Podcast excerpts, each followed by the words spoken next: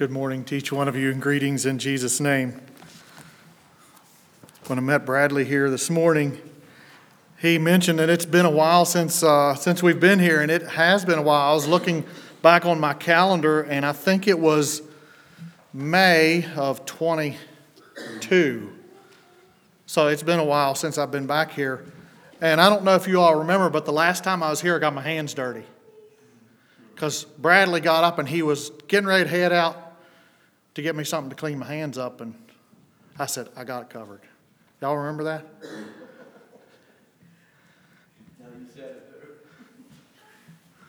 Do y'all remember what the message was?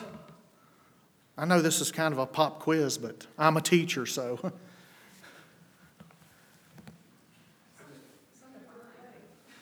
as, as clay in the hands of a potter? Yes, good memory, good job. Well, I, I teach school, and so I like, I like object lessons, and Rodney, I really liked your object, object, object lesson here this morning of being filled because, you know, if we're not filled with Christ, he can't, he can't move us.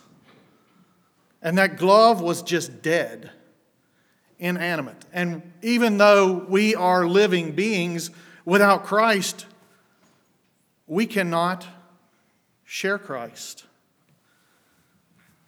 But anyway, we just came through the Christmas season.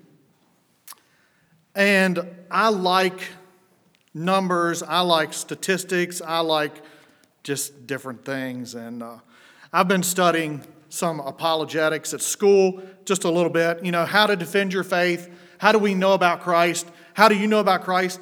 How can you prove that Christ really lived and died and rose again? How can you do that?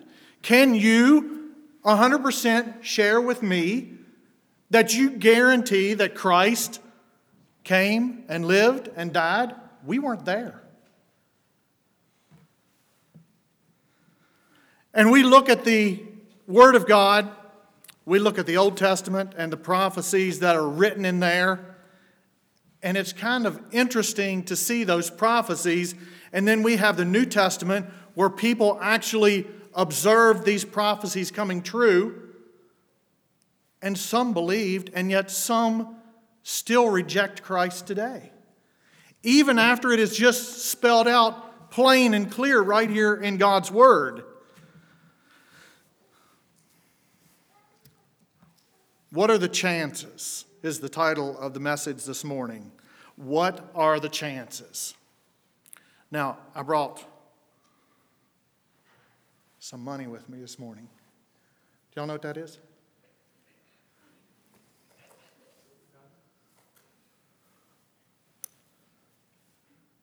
you know what that is? It's silver dollar. I got a couple of them. I got four. I think I got some more at home. This is a 1971. Anybody a 71 model? I think my wife is here. Oh, you're not that old? Here's a 76 model. Anybody a 76 model? Here's another 71. Here's a 74. So if I were to flip this coin, what are the chances that it's going to land heads up? 50 50.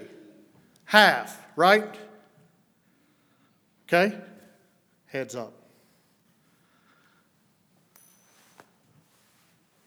what's the chances that it's going to land heads up? 50 50, half, right? Tails.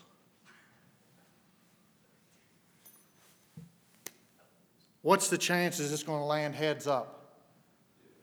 50 50. Tails. Now, if you multiply those 50 50, or half times half times half times half, what are you going to get of that coin landing heads up each time? Well, you multiply a half times a half times a half times a half. And what are you going to get after four of those? 1 16th. 1 16th of a chance that it's going to land heads up. And if you keep flipping that coin, it keeps going exponentially and keeps growing exponentially. And so then you multiply 1 16th times a half, and it goes to 1 32nd, and then to 164th, and so on and so forth. And those numbers just continue to grow in huge numbers. So, what are the chances that the prophecies in the Old Testament, what are the chances that the Messiah were, was going to be Jesus, the son of Joseph and Mary? What are the chances? 100%. We know that from this side.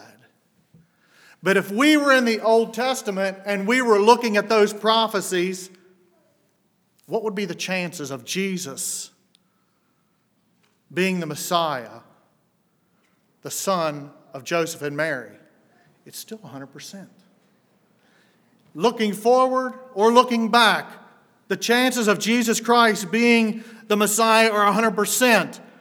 But when we look at the statistics of the Old Testament scriptures and the prophecies concerning pointing towards Christ, it's amazing the numbers that, that point and show that Jesus, the son of Joseph and Mary, were going to be Jesus Christ, the Christ, the Messiah. There are 60 major messianic prophecies, and there are about a, a 270 other references to the fullness of time when Jesus would come again.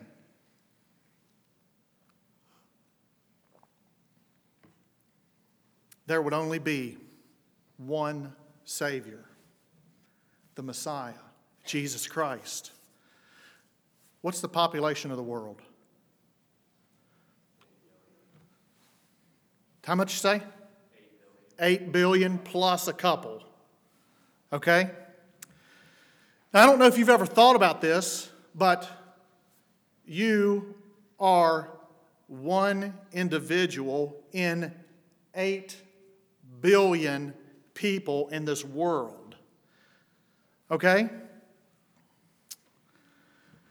And I don't know if you've ever recognized the importance of your name, address, and maybe even social security number, but you are a, re- if, if you have a social security number, you are a recognized being in the United States of America. And I don't know what the other countries have in recognizing people.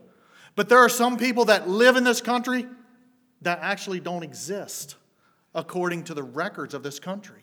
People that don't have a social security number, and so they don't know that they exist.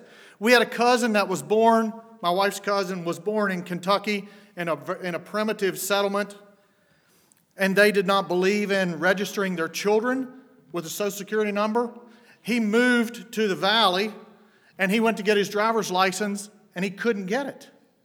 They said, I need, We need your social security number. And he was like, What's that? You don't have a social security number? What's a social security number? Well, it's the government's recognition of you as an individual citizen in the state, in the states. So he had to go through the process of getting that social security number to be recognized as a being in the United States in Virginia. And once he got that number, he was recognized. Now, one chance out of eight billion of someone finding you. Think about that. If we were to say, Rodney, I want you to go to another country and I want you to find Jim Elliot. Where would you start? Where would you start? There are probably a lot of men named Jim Elliot. There's probably not a huge amount, but where would you start to find that person? And so I want you to think about this. You are unique in your being because you are recognized not just by the United States or, or wherever, you, where you, wherever you came from, but you are recognized by God as an individual in this world that we live. And it doesn't matter how many statistics there are. It doesn't matter that you are one in eight point so many billion people. You are recognized being of God. But your name, address, and your social security number identify you specifically. And so if I were to say to Bradley, I mean to, to Rodney, thank you. Okay, I want you to go to the state of Virginia, in this city, and find this man. That would narrow it down quite a bit. But the importance of Jesus' name, place of birth, and many other facts of life were clearly written and prophesied many, many years before in the Old Testament. And it was very clearly spelled out, and there were men that were studied the Old Testament. They were they studied these prophecies and they were clearly written before he was born as a babe in Bethlehem. The prophecies concerning the Messiah were foretold in the Old Testament by many different writers that were inspired of God. These prophets were just like you and I. They were normal beings, they were normal intellectual men and women. These men, they were moral teachers. Well, we have that today. We have people that teach a certain set of morality. And that's good. We need that. They were proponents of the law. In other words, they held up that the Old Testament law was something that people needed to live by. Well, we have that in the United States as well and even in other countries. But these, these prophets, they were, they were not only moral teachers, proponents of the law, they were pastors. They were also instruments revealing God's will to man and even predicting future events. But most importantly, they prophesied of the incarnation of Jesus Christ when he would come as a babe in a manger. That would be the redemption of mankind, and it would affect all of mankind.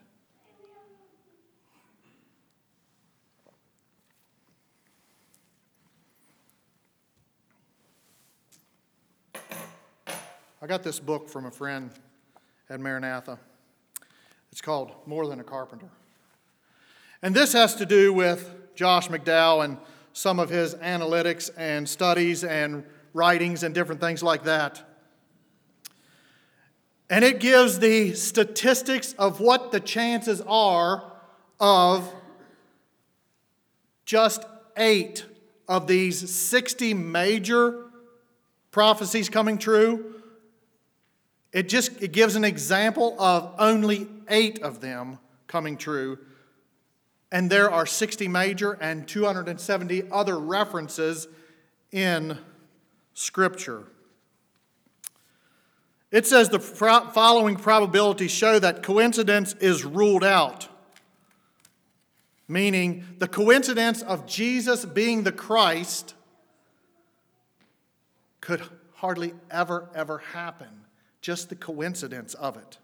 Stoner says that applying the science of probability to eight of these 270 plus 60 major prophecies, we find the chance that any man might have lived down to this present time and fulfilled eight of these messianic prophecies to the staggering number of 1 times 10 to the 17th power. Now, I don't know if you recognize how many powers that is times 10, but here's another quirky thing that I like. After millions is billions, then trillions, then it's quadrillions, quintillions, sextillions, septillions, octillions, nonillions, decillions, undecillions, duodecillions, tridecillions, quattuordecillions, quinticillions, sexticillions, septendecillions, octodecillions, novemdecillions, virgendecillions, and centillions, and then you get to Google. Google is a number without end. Just what? Well, so when you pick up your phone and you do Google, you have resources that are number without end. It's a big number, it's in infinity, it keeps on going. That is God. That is Jesus Christ from the very beginning. And so this writer says to give you a little bit of visual of 10, 1 times 10 to the 17th power, he said, if you would take silver dollars and place them side by side, all over the state of Texas, it would have to be a foot and a half deep over the state of Texas to be the number, probability of Christ fulfilling just eight of them. And to fulfill all 60 major prophecies, and then to fulfill 270 other references to these prophecies would be Google. And I don't know what that number would be, but it would be number without end. It would be the universe full of these representing a chance. We celebrate Christmas, and the world recognizes Christmas. And the world celebrates a time that the world recognizes that Jesus was born. Just a couple of Old Testament prophecies, and then I want to go forward into how do we share our faith, because we're going to get out of some of this stuff and get into something a little more practical. But in Isaiah 7:14 it says, "Therefore the Lord himself shall give you a sign: behold a virgin shall conceive and bear a son and shall call his name Emmanuel." That's impossible.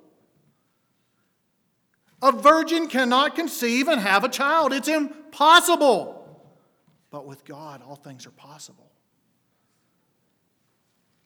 Micah says, But thou, Bethlehem Ephratah, though thou be little among the thousands of Judah, yet out of thee he shall come forth unto me to be a ruler in Israel, whose going forth have been from old and from everlasting. I want you to turn with me, if you will, to Luke, the Christmas story. Luke chapter 1.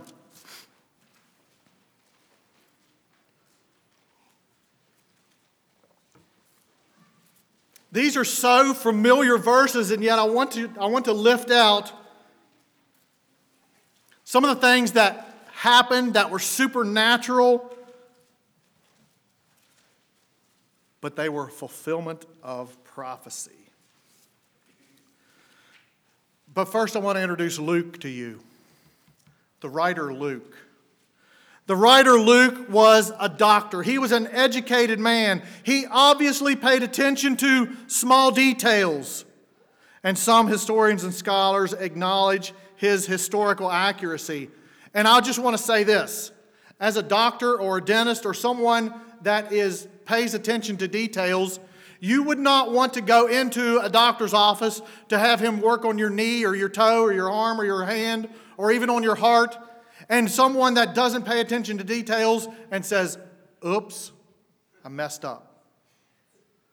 No, you want someone that is going to be solid and capable and pay attention to small details. And Luke, I believe, was one of those men.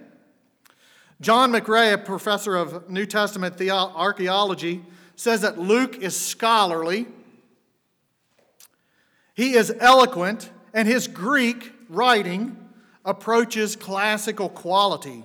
He writes as an educated man, and archaeology is proving over and over his accurate writings. So I want to start at verse 26 of Luke. And I want you to recognize the miracles, the hand of God, the prophecies that were foretold here just to Mary. And then I want you to recognize that it is from Luke's perspective that was not there. He was not there. He couldn't have been there. But in Luke, I'm sorry, yeah, in Luke 1, verse 26, it says, In the sixth month, the angel Gabriel was sent from God unto a city of Galilee named Nazareth, to a virgin espoused to a man whose name was Joseph of the house of David, and the virgin's name was Mary. And the angel came in unto her and said, Hail, thou that art highly favored, the Lord is with thee. Blessed art thou among women. And when she saw him, she was troubled at his saying, and cast her in her mind what manner of salutation this should be. And the angel said unto her, Fear not, Mary, for thou hast found favor with God. And behold, thou shalt conceive in thine womb, and bring forth a son, and shall call his name Jesus. He shall be great, and shall be called the Son of the Highest. And the Lord God shall give unto him the throne of his father David. And he shall reign over the house of Jacob forever. And of his kingdom there shall be no end. Then said Mary unto to the angel, How shall this be, seeing I know not a man? And the angel answered and said unto her, The Holy Ghost shall come upon thee, and the power of the highest shall overshadow thee. Therefore also the, that holy thing which shall be born of thee shall be called the Son of God. Now, where did Luke get his information? Where would he have gotten this information? He obviously had to get this information from a reliable source because Luke, being a meticulous person as a doctor, wouldn't just randomly write, "Oh, guess what I guess what I heard? I heard Jim tell Jill, tell Sam, tell Bill that this was what happened." There's no way that he would have written anything like that. He had to go to the source to find out those facts. And when he found out those facts, I am sure that he wrote them down and then he went back and said, Mary, is this right? Is this really what the, the, the angel said? Is this what really happened?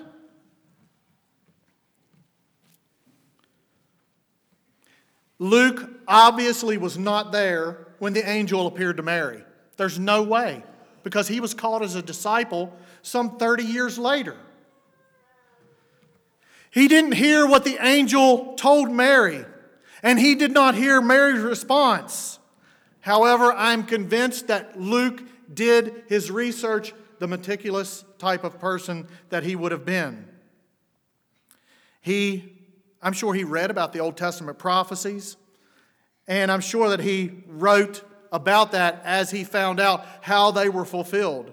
But in these specific verses, there are a number of prophecies that Luke writes about that were foretold. And it says that Jesus was from Nazareth in Galilee. They traveled from there to Bethlehem. It says his mother was Mary, a virgin. It says that in these verses that we read. His mother was Mary, a virgin. He would be from the house of David, and both Joseph and Mary were from the house of David. Joseph being from the house of Solomon, I think,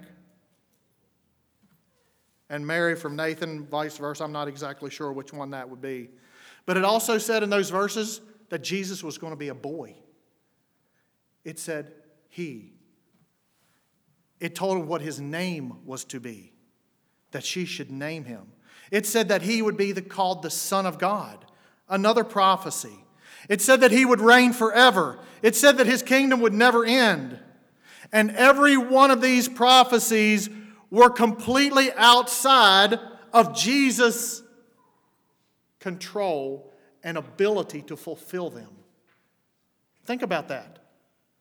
There's no way that he could have determined himself before he was born that he would have been from, from Nazareth, except him being God. There's no way that he could have known that Mary was going to be his mother, except it be from God. There's no way that he would have been able to determine himself that he would be from the house of David, or that he would be a boy, or his name would be Jesus, unless he himself was there. But every one of these prophecies were completely fulfilled in Emmanuel, God with us, in the birth, the incarnation of Jesus Christ. And so I ask you again if all of these prophecies spoken by the different prophets hundreds of years before in the Old Testament, actually, how could it actually happen? Could, would, and did come to pass? What are those chances? Well, the chances scientifically are slim, but eternally, 100%. And I want you to think about this 100% you serve a living God. 100% Jesus Christ was there in the beginning. 100% this word is true, and the prophecies that were spoken of hundreds of years before have come into being. And guess what? As Brother Glenn suggested and asked for prayer, that Jesus come quickly. 100% he's coming again. Because this book says he is coming again. Why do people still reject Jesus as the Messiah, Jesus as Savior? Well, he don't fit in their box. Think about it. He didn't fit in that Pharisaical box. And they missed him. The religious rulers and leaders of the day, they knew their stuff. They were educated men like Luke was. They studied the law, they read the Psalms and the prophets. They could tell people about the prophecies of the Messiah. They knew that the Messiah was going to come, come one day, and they missed him. They missed him because of preconceived ideas, things that they had in their mind. This is how it's going to be. And if it doesn't happen this way, well, it can't be. But guess what? That's man's thinking. That's not God's way. God's ways are so much higher than our ways. They ignored the facts of the prophecies of the Messiah coming as a servant, healing the sick, causing the blind to see, the lame to walk, the dead to rise again. They saw all these things. These were religious leaders.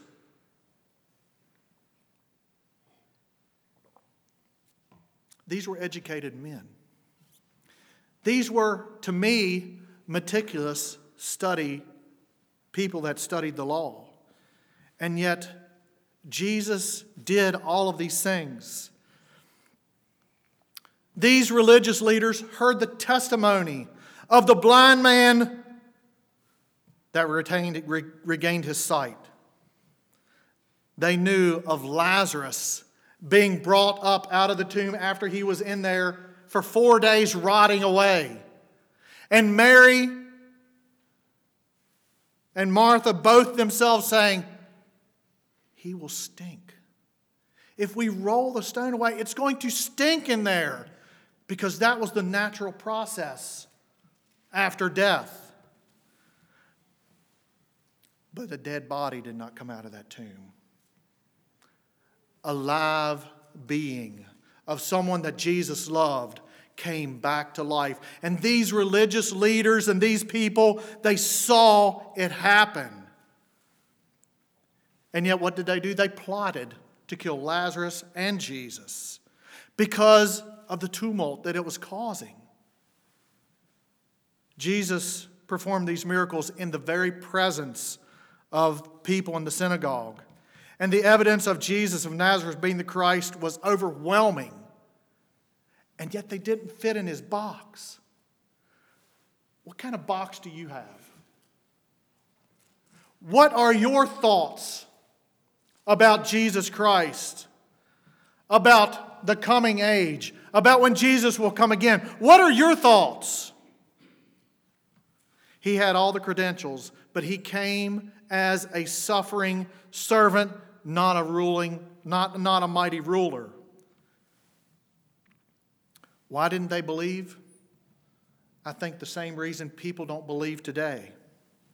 Because people have preconceived ideas and they don't want to be accountable to a holy God because Jesus doesn't fit in their box. And we don't want to fit in his box.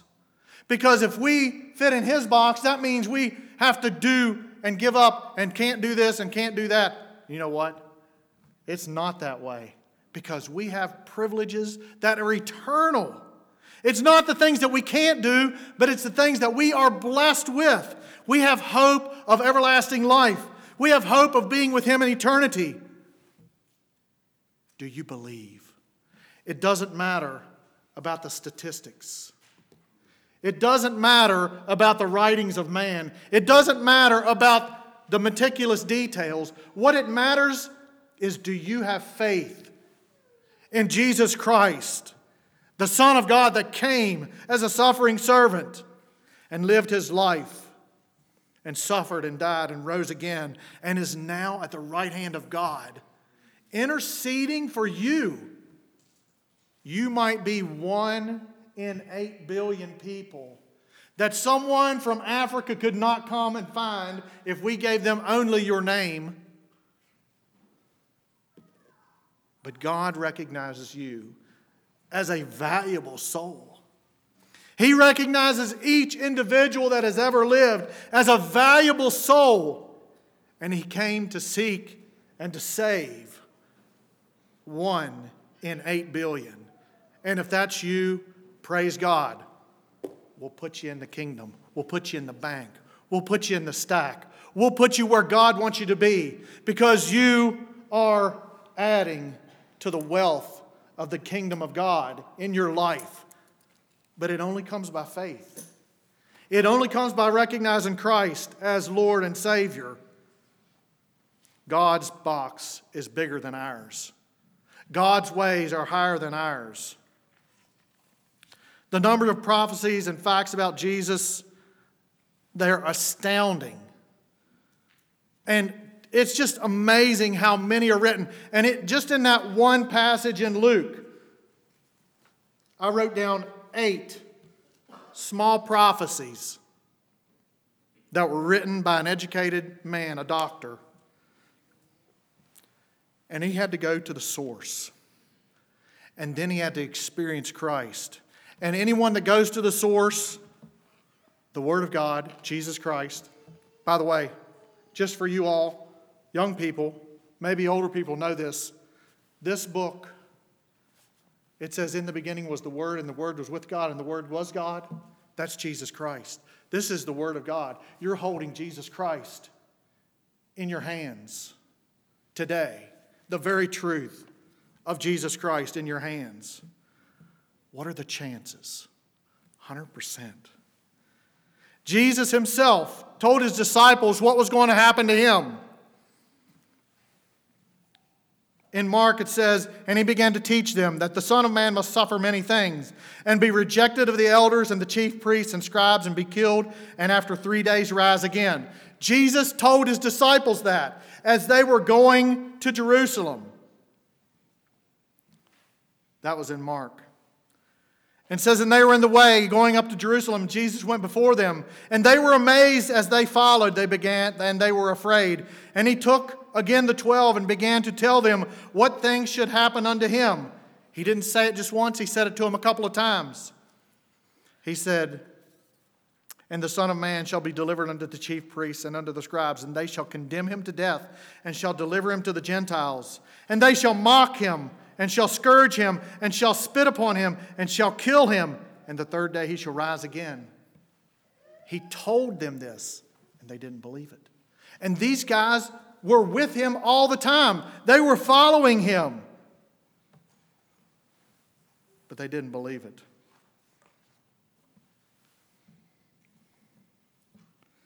But we know what happened. Jesus went to Jerusalem. And he faced every one of those things that he told his disciples that he was going to face. And then those disciples, those cowards, when they went to the garden with him, they said, We will go to death with you. At least that's what Peter said. And he said, Peter, before the cock crows, you're going to deny me three times. And when those soldiers came to that garden. with their torches and swords and spears. Those disciples that said, I will go with you, ran away like a bunch of chickens.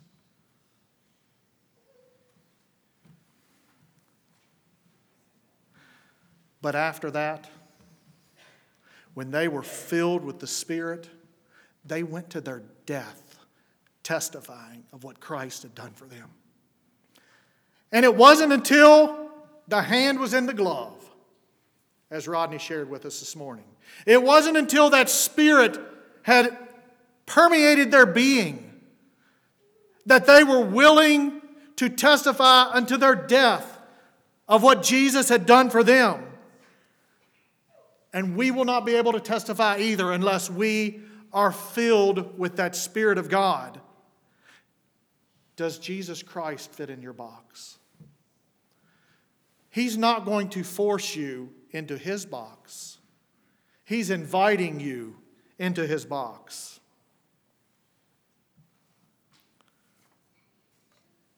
What's really interesting is that the disciples when they were told what was going to happen, they didn't believe it. But the Jewish rulers, the Pharisees, they believed it. Because they said in their council, hey, we need to make his tomb secure because he said that he was going to rise again in three days. And so they made it secure. But it wasn't secure enough because that earthquake came and that angel rolled that stone away. And those trained soldiers fainted. They fainted because of the glory of those angels. And Jesus rose and he spoke to those women. But then what happened after that? Those soldiers, they went to those Jewish rulers and said, huh, uh, we don't know what happened, but the stone was rolled away.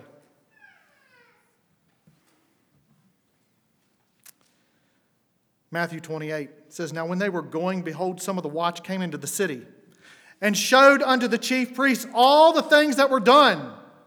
And when they were assembled with the elders and had taken counsel, they gave them large money unto the soldiers, saying, Say ye, his disciples came by night and stole him away while we slept.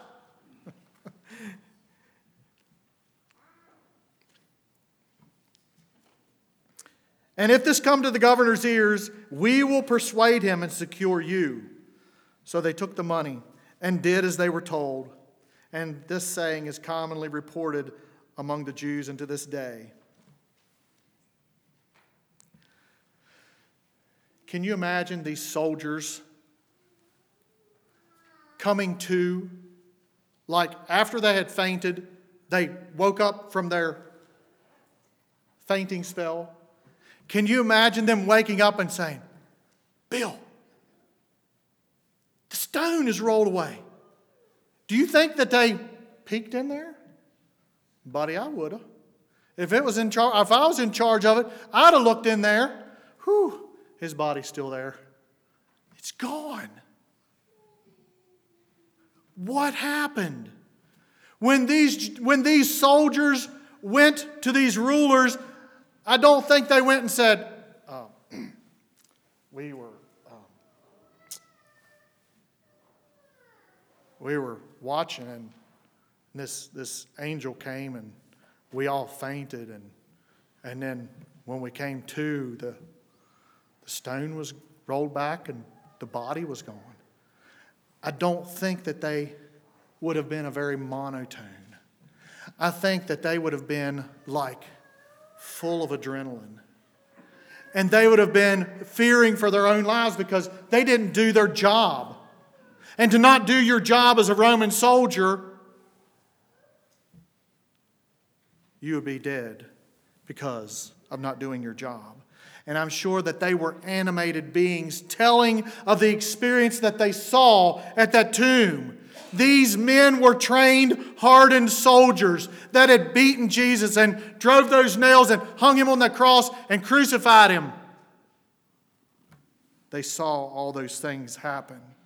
and they were placed to watch the tomb.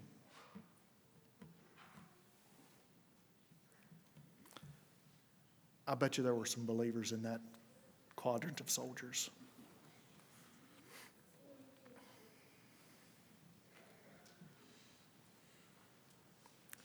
But then we see Thomas, doubting Thomas, in John. He was one of the disciples. And when Jesus appeared to them, Thomas said, uh-uh. No way. It didn't fit in Thomas's box. But Thomas, one of the twelve, called Didymus, was not with them when Jesus came. And the other disciples therefore said unto him, We have seen the Lord. I'm sure they didn't say, Hey, Thomas, Jesus came and we saw him last week. I'm sure they were animated. Thomas, we saw the Lord. If you saw Jesus walk into this building and you recognized him as Lord and Messiah, would you say, Oh, Jesus just walked in. That's cool. Are y'all playing volleyball tonight? No. Our minds, our eyes, we would be focused on Him. But Thomas, it didn't fit in his box.